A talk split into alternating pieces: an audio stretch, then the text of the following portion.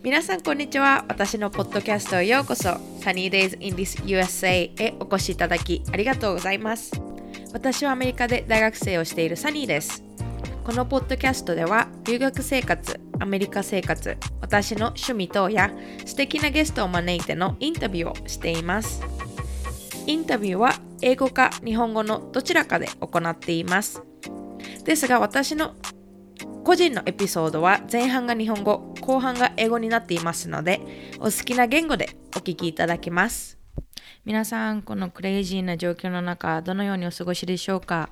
日本でお聞きになっている皆さんは、えっと、どのような影響があるのでしょうか？お仕事とかはまだされているのでしょうか、えー、私の方は、えっと、この前回のアップデートのねあの回でも話したんですけども、まあ、学校が閉鎖になったりとか、まあ、そのせいでバイト先も閉鎖になったりとか。で今のところはあの外出禁止令とかは出てないんですけどもやっぱりあのね、あの、なんていうか、そういうのを制限してくださいみたいな感じにはなってますね。で、私は、えっと、スペイン語の、えー、チューターを受けているんですけども、えー、アルゼンチンの先生ですね。その方は、アルゼンチンでは、あの、外出禁止令が出ていて、スーパーと、あと薬局にしか行っちゃいけないっていうふうになってるそうです。で、アメリカもあと、あの、カリフォルニアのね、あの、サンフランシスコかな、サンディエゴかな、その辺、多分そういう感じの例が出たんじゃないかなと思うんですけども、皆さんが住んでる地域はどうでしょうか？本当に、ね、クレイジーな時代というか、時期というか、うん、これも、みんなね、人間が課された試練なのかなという感じですけども、で、まあ、そういうこともありますが、今回もまたポジティブな回をシェアできたらなといいといいなと思っているので、ぜひぜひ楽しんでください。で、皆さん聞いて驚いてください、もはや。もうこの使い方多分間違ってると思うんですけど、えっと、今回のインタビューは、ラテン女子がスペイン語を教えてみた、ラテスペとして活躍されている、さよりマリリーさんをお呼びしました。で、こちらは、えっと、YouTube でね、活躍されてる方なんですけども、えー、サニーのポッドキャストをずっと聞いてる人なら知ってると思うんですが、まあ、知らない人もね、えーと、私はスペイン語の副専攻ということで少しだけスペイン語が喋れるんですね。であの婚約者の人も、えーと、メキシコ系アメリカ人なので、えー彼の家族はみんなスペイン語を喋るって感じですね。で昔からすごくラテン系の文化に興味があってあのサッカーが好きだったのであの本当はえ、ー、と、ブラジルのね、サッカーが好きだったので、ポルトガル語をやりたかったんですけども、この大学、私が行ってる大学ではスペイン語しかなかったっていうのもあって、で、あの、高校の時に、え、ー、と、マルマっていうコロンビア人のレゲトンっていうあのラップ感、ラップって言えばいいのかな？スペイン語のラップのシンガーの人がいて、まるまあのみんな検索してほしい。MAR じゃないな。LUMA ですね。あのめっちゃかっこいいんですよ。今はあのちょっとあのタトゥーとかすごい入っててごつい感じにはなってるんですけどもう昔はもう本当になんかスイートな感じでもうめっちゃイケメンなんですね。であのワンディレクションのゼインとかが好きだった方は多分好きな顔だと思うんです。私は全員派だったのであの金髪とかいうよりは結構黒髪の顔の濃い感じの人が好きなんですけども興味ないっていうねみんな私の好みはどうでもいいとは思うんですがまあまあそれのおかげで私はスペイン語の音楽を聴くようになってスペイン語専攻にな副編専攻になったんですけどもであのさっきも言ったようにそのラップレゲトンっていう音楽のジャンルがすごい好きで普段はその音楽しか聴いていないんですけどもそんな時に見つけたのがさゆさんの YouTube のチャンネルでした。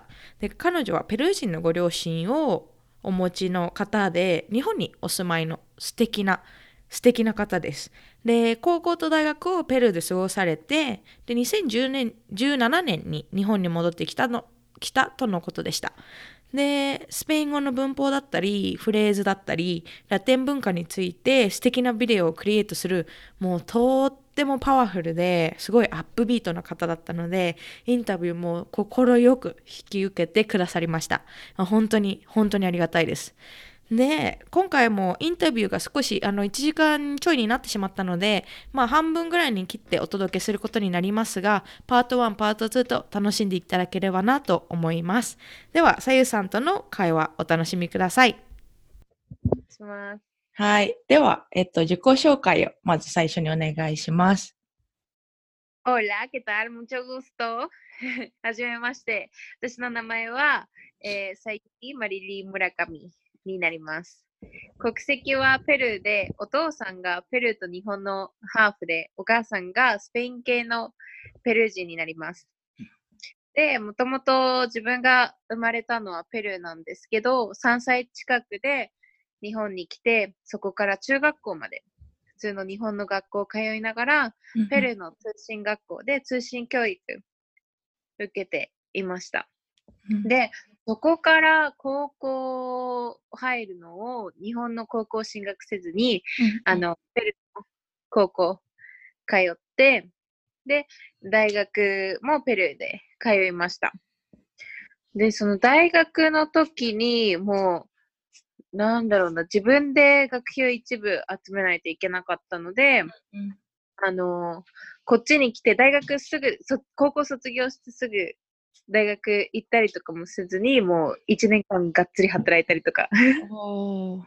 そうなんです、そうなんです。まあ、でもちょっと話がずれちゃったんですですけど、自己紹介では、あとはそうですね、今、仕事は、えっ、ー、と、YouTube、YouTuber やったり、うん、で、あと、なんだろう、えっ、ー、と、主にスペイン語マンツーマンのレッスンと、うん、とか翻訳やってますね。で、あとは見た目使ったお仕事が何件か来るので、うんうん、まあそれで案件もらってっていう感じです。そうなんですね。そっかそっか。えっと、そのペルーでの教育とかはもう少し後でお聞きしたいんですけども。はい、頭に入っちゃってね。ごめんなさい。いやいやいや、大丈夫です。すごい興味があったので。えっ、ー、と、まあ、バイリンガルということで、日本語とスペイン語他にも言語をお話しされるんですか？英語とかも少し。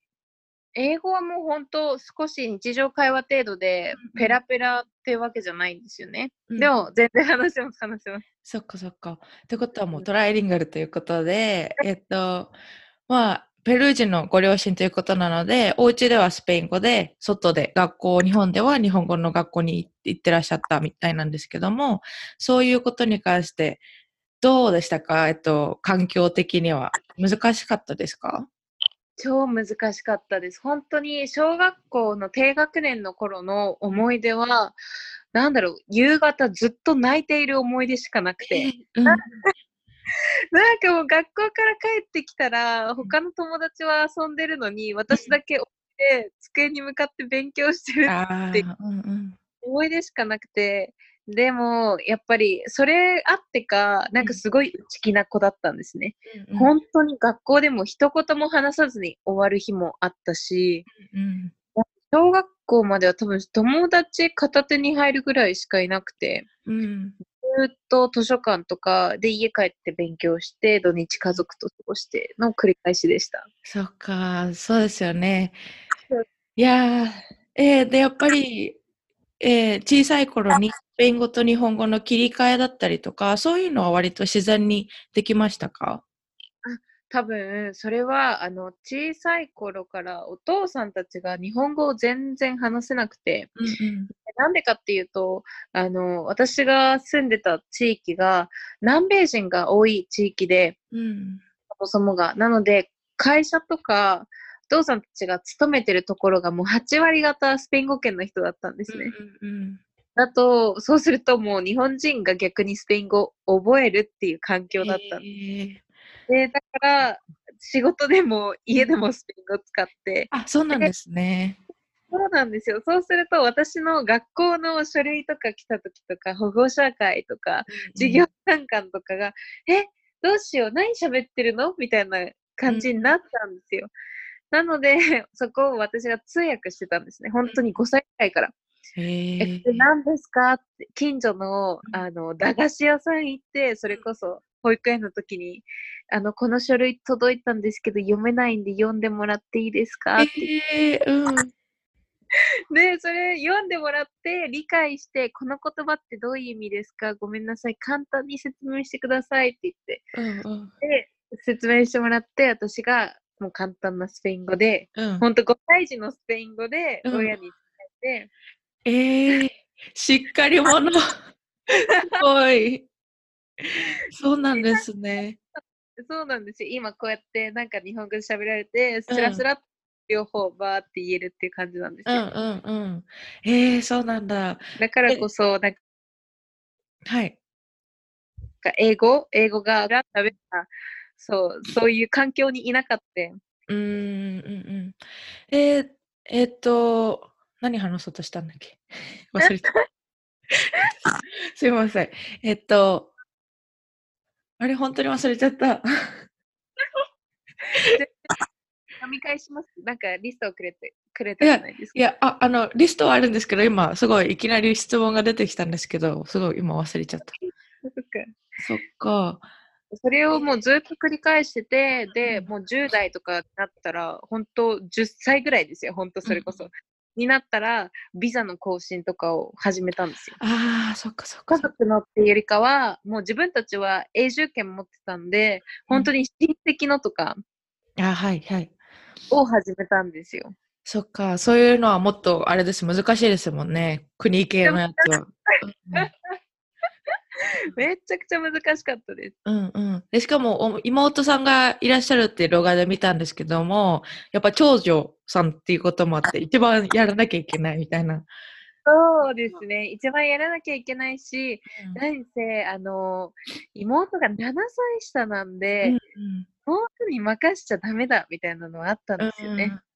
なんだったら甘えてほしいから、もう、うんあなたはやらなくていいよ、私がやるかあ、めっちゃネゴ肌なんですね。ら。けど、今となっては、もううん妹高校生になったんで、お願いみたいな感じで。そっか。で、そういうことに関して、まあ、ご両親だし、家族っていうこともあるんですけども、もうこれやりたくないって思ったこととかはありましたか？すごいありました。やっぱり思春期に入ると、なんか、本当中学校、それこそ1、2年生うん。の時は、え、なんで私こんな遊ぶ時間まで割いてやってるんだろうとか、うん。しかも、パパママだったらいいんですけど、本当親戚のあの病院、急に夜中起こされて、うんあいとこが熱出したから行くぞみたいな。うんで、行ったりとか、おじさんがなんか怪我しちゃったからとか、学校とかもたまに抜け出したりとか、学校私帰国したりとか、早退したりとかしてたんですよ。うんうん通訳のために。なんで、そういう時、私なんでこういうことやってんだろうってうん思ったりはしましたけど、今となっては、まあ、その、こう、2カ国語喋れる、ここまで喋れるようになったのは、そういったバックグラウンドがあったおかげだなってはなってるんうんど確かに。いや、私のやっぱり彼氏がそういう状況にいるので、親がメキシコ人で、彼が、まあ、メキシコアメリカンということで、彼らのご両親は英語が喋れないので、結構通訳とかいつも呼び出されるみたいな。でも本当そうですよ。なんで、常に私部活もやってたんですけど、中1の頃とかは行けなくて、先輩にめちゃくちゃ怒られてました。うんうん。あだからで、そっか。それに関してはどう？いう、あの、その日本の年功序列というか、年上、後輩、先輩後輩の関係とか、そういうことに関して少し難しいなとか違うなって思ったこととかはありますか？ああ、ありましたね。でも、正直、中学校2年生ぐらいまでは、あの、学校の環境にやっぱり飲み込まれるというか、うんうん。ここが当たり前っていう狭いコミュニティの中で生きているじゃないですか。うんうん。で、その時は当たり前ってなったんですけど、やっぱり親にこういうことがあって、先輩がこう言ってたから、こう、やらないといけないんだよねとかって言うと、うんえ？先輩って誰？っていう。うんうんうん。で、いや、一個上の一つしか違わないのに、あなたが奴隷みたいに全部従わないといけないの？みたいな。なるほど、そうか。でで、それをなぜか私が、あの、私とあともう一人すごいなんか海外チックな考えも、女の子がいて、うん。で、その部長だったんですけどいや、神戸しか違わないのになんでこんなにおかしいことはおかしいって言わなきゃみたいな声だったんで、あの、もうみんなで、いや、おかしい、先輩たちおかしいみたいになって、うん、先輩たち怒られた記憶あります。へえ、そっかそっか。そうなんですね。で、少し、えっと、お話しされてた通信教育の話なんですけども、それはどういう感じだったのかを少し説明していただいていいですか？そうですね。なんか楽器ごとあるじゃないですか。うん3学期。で、その3学期の最初に、えー年始めの時に科目ごとの1年間分の教科書が届くんですね。はい。で、えっと、なんか表、プログラムみたいなのがあって、で、その1学期は、この第1章から、例えば第4章までうんうん。やって、で、その内容が、これがテスト範囲ですよって、楽器持ちのテスト範囲ですよってうんで、えっ、と、テストは何分間で行ってくださいねとか、いろいろ書いてあるんですけど、なんか誰かに監視されてるとか、どっかの会場行かないといけないっていうのはなくて、うん全部もう学習、自宅で、自宅学習？うんうん。先生とかもパパとママなんですよ。ああ、そうなの。そうなんです。で、私の場合、えっと、お母さんは会計士で、うんお父さんは普通に高卒の人なんですね。うんうん。なんで、お母さんが主に教えてくれてたんですけど、うんでもやっぱり、やだみたいな、ちっちゃい頃だと、もうママやだ嫌いってやった時はパパが飛ってくる感じ。ええ で、パパが久あのたまにしかこう授業受けないから、うんやっぱりパパの方が上手とかって言ってごま吸ってます。うん。なんかあ、そっか。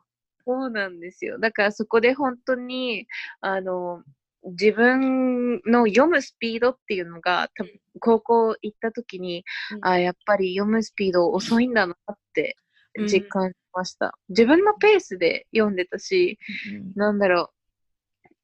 高校とか学校通ってるとうん課題があって、でそれを例えば本一冊とか本の半分までをあのいついつまでに読んでそれをレポートにしないといけないとかうん感想文とかをねしないといけないとかあるじゃないですか。うんそれが通信の場合だとんできないんでただ単にその教科書うんをとにかく問題を解いていく。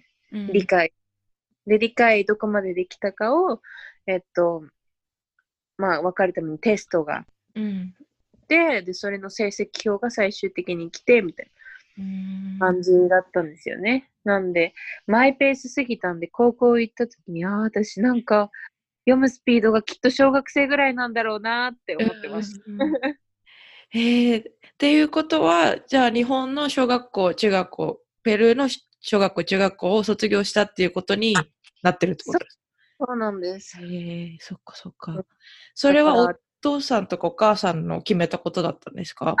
そうなんですよ。なんか、お父さんとお母さんがどうしてそうやって決めたかっていうと、あの、南米人が多いって言ったじゃないですか。はい。そのそそうすると、他の親子たちを見ていたときに、やっぱりお父さんたちはどうしても日本語を覚えたいうんっていうのが優先的にあって、はい。で、でも、なんか学校通うお金もないし、仕事しないといけないし、うん。一番早く学べるってなると、子供と日本語を話すっうんうん。ていうのが一番手っ取り早い方法なんですね。でもそうと、子供とずーっと日本語で話してるせいで、うん。子供はスペイン語は理解できるけど、話せなくなっちゃうんですよ、スペイン語が。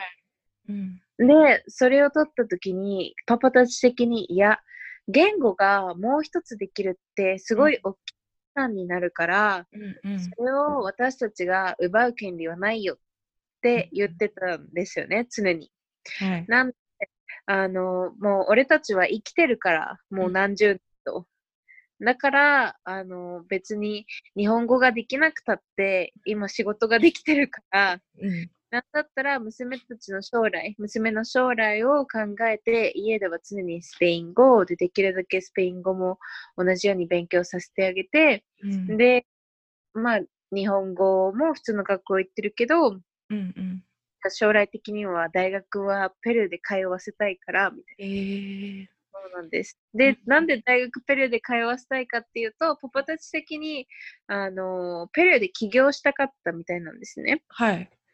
で、それが結局、ペルーも一緒に高校の時に戻った時に、あいなくて、うんうん。で、お父さんたちは、まあ、ママと妹は、うん あの、私が高校卒業した1年後ぐらいかなうんに戻ってきて、はい。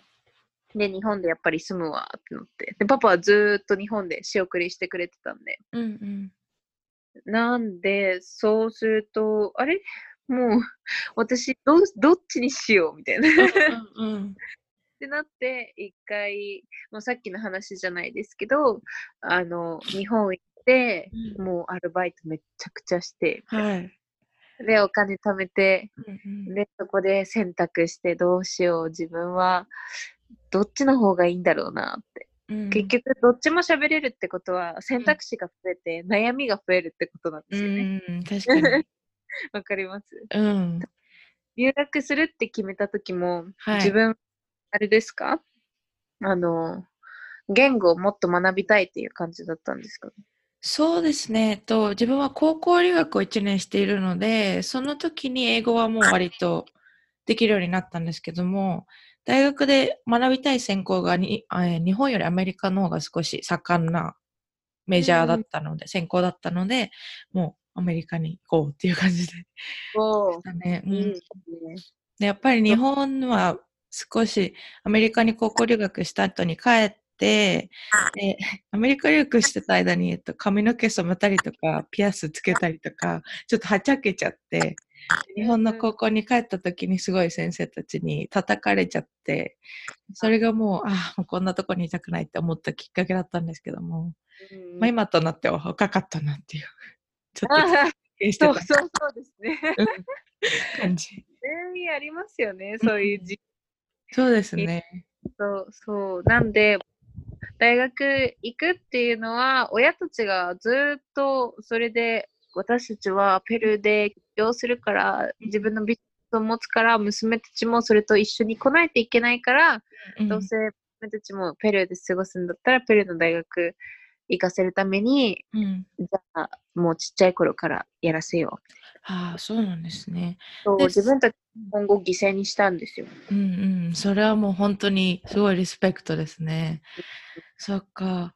で、さゆりさん的には最終的にペルーの大学に決めたきっかけは何だったんですか？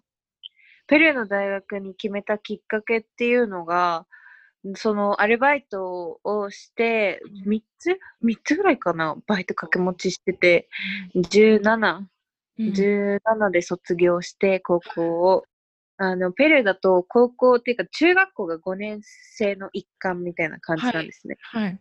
なんで、みんなより一つ早く終わって、だったらみんなと同じ18歳になった時に通い始めても平気かなって思うん、って、確かに。日本一回戻ってアルバイトしよう。うんそれでお金貯めて、結局日本でもペルーでもお金が必要なのは変わらないんで。で、その時に何だったっけな確か自分が迷ってたんですよ。どのメジャーをうんうん取るか。はい。で、経済学にするかとか、いやー、でも経営、経営も、経営とかマーケティングとかもうんうん将来良さそうだなとかってうん。いろいろやったら、いやなんか、せっかくスペイン語できるし、うん。それをもうちょっと深掘りして、うん。いけるところまで行った方がいいし、親は親で、こう、やっぱり自分のふるさとうん。で老過ごしたいってずっと言ってるから、じゃあ私が大学行って、こうワンクッション作ってあげて、自分で稼いで、そこに、じゃあもう来てよ、みたいな環境をし作った方がいいんじゃないか。うんうんうんで、あとは、なんか日本にいたら、なんだろう、気づいたんですよね。日本とペルー行き来して、あ、南米の文化ってめちゃくちゃ過保護だな、やっぱりって。うんなんか全部、いひいた、いひいた、これやだめ、これいいよ、これと、これこれもいる？みたいな。あったかいですよね。うん。そ うそう、あったかいんですけど、でもやっぱりずっといると過保護っていう感じになっちゃうんですよね。で、私がもしこのままパパたちとずっといたら、きっと何も一人で学べず、うん。できママみたいに30歳ぐらいになって結婚して、うんパパとあの一緒に住んだ時に初めて料理をしたんですよ。へえ、そうなんですね。そう。だからそんな感じになっちゃうみたいな。うん。で、そとか、ま、ママの家庭は家政婦さんが常にいたうん、家庭だったんで、あの、いや、私もそうなっちゃうみたいな。うん 自立しなきゃもっと強い女性になりたいって思って、じゃあうん一人でペル行こうってなりましたね。うんそうか。で、高校の時の、えっと動画を見させてもらって、高校の時の話をされてる動画を見せてもらったんですけども、すごいなんか壮絶なカリキュラムだったりとかあったみたいなんですけども、どういう経験でしたか、いや、もう日々が、うんここは私なんか日本みたいに普通に学校通ってボケーっとして、うん。はい、終わりっていう一日を過ごせないなっていうのもすっごくあって、うん。もう日々自分のものがあるかどうか、うん。なんか、サあのサロンっていうか、えー、と教室か、教室移動するたびにちょっとチェックしたり、うん。バッグのとかも っていう癖がついたし、あとはなんだろう、丸飲みにしない、うん。じあ飲みにしない、なんか友達にこういうことがあるんだよとかって言われても、最初はめっちゃ鵜呑みにしちゃってて、すごいバカにされちゃって、うん。あそういうジョークなのか、みたいな、そういう文化うんかなんかそういうのもあったし、本当に人間的に日々強くなるな、ここは、っていうのがすっごくありましたね。えー、そっか。えっ、と、で、やっぱり日本は先生たちが教室に来る感じですけども、ペルーは自分たちが他の教室に行くっていう感じなんですか？教科によって違いましたね、やっぱり。体育とかはもちろん行かないといけなかったんですけど、なんか美術とか音楽とか、あとは、なんだろう、科学とかうん。物理とか、そういう系は全体的に移動してましたね。うんで、言語、あのうん。イタリアも持ってかないといけない学校だったんで、はい。言語と国語系と、あとは社会科系かうんうん。は、一応自分たちのクラスで受けれたんですけど、あとはなんか実験みたいな感じを踏まえてやったりとか、うん。グループでいろいろやったりとかも多かったんで、まあ移動することもありましたね。うんで、そこに、高校に行った時に、まあ今までのその通信教育とか、親御さんとスペイン語で話してたこともあって、言語に関しても全然問題はなくって感じだったんですか？そう、言語の本当に、なんでしょう、あの、話す意思疎通に関してはもう養育って思ったんですよ。やっうんうんうん。ぱり、一番私が慣れていなかった黒板をあまり使わないっていうところにすっごくびっくりしたんです。書かないですか？書かなくて、なんか先生がもう要約してあるノートを持ってて、うんうんうん。時のうんクラス、なんか今日の授業はこれみたいなタイトルがあって、プリント配られるか教科書の何ページみたいな読むかだったんですけど、なんか先生自体もホワイトボードにこうパッて用紙を貼る先生もいれば、要点だけをポイントごとパッパッパって書いて終わる先生もいたんですね。うんだから、あとは、じゃあ行くよとかって言って、その自分の要約してあるノートを読み上げうんうん それをみんな聞いて、うん一斉に聞くみたいな。うんで、それが普通らしいんですよ、どの学校も。うんだから私はそのスピードについていけなくて、今までやっぱり自分のペースで書いて、うんうん。もう自分、あ、間違ったとか、あと色こうやって使って分かりやすくとか、もう全部黒、うんうん 赤とかしてる場合じゃない。みたいな。うん。もう消せもできないみたいな。線だけでぐちゃぐちゃぐちゃって。しかもあれですよね、やっぱりボールペン文化でうん。鉛筆使使わないから、シャーペン使ってる私、誰？みたいな。うんうん消せんの文字。え、だって鉛筆で、鉛筆え、保育園って言われましたよ。